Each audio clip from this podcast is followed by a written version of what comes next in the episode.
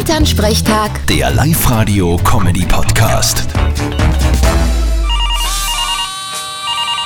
Hallo Mama, Grüß dich, Martin. Du, ich bin besorgt. wieder einmal. Wieso denn? Ich habe gelesen, dass in Österreich jetzt die erste Katz positiv auf Corona test worden ist.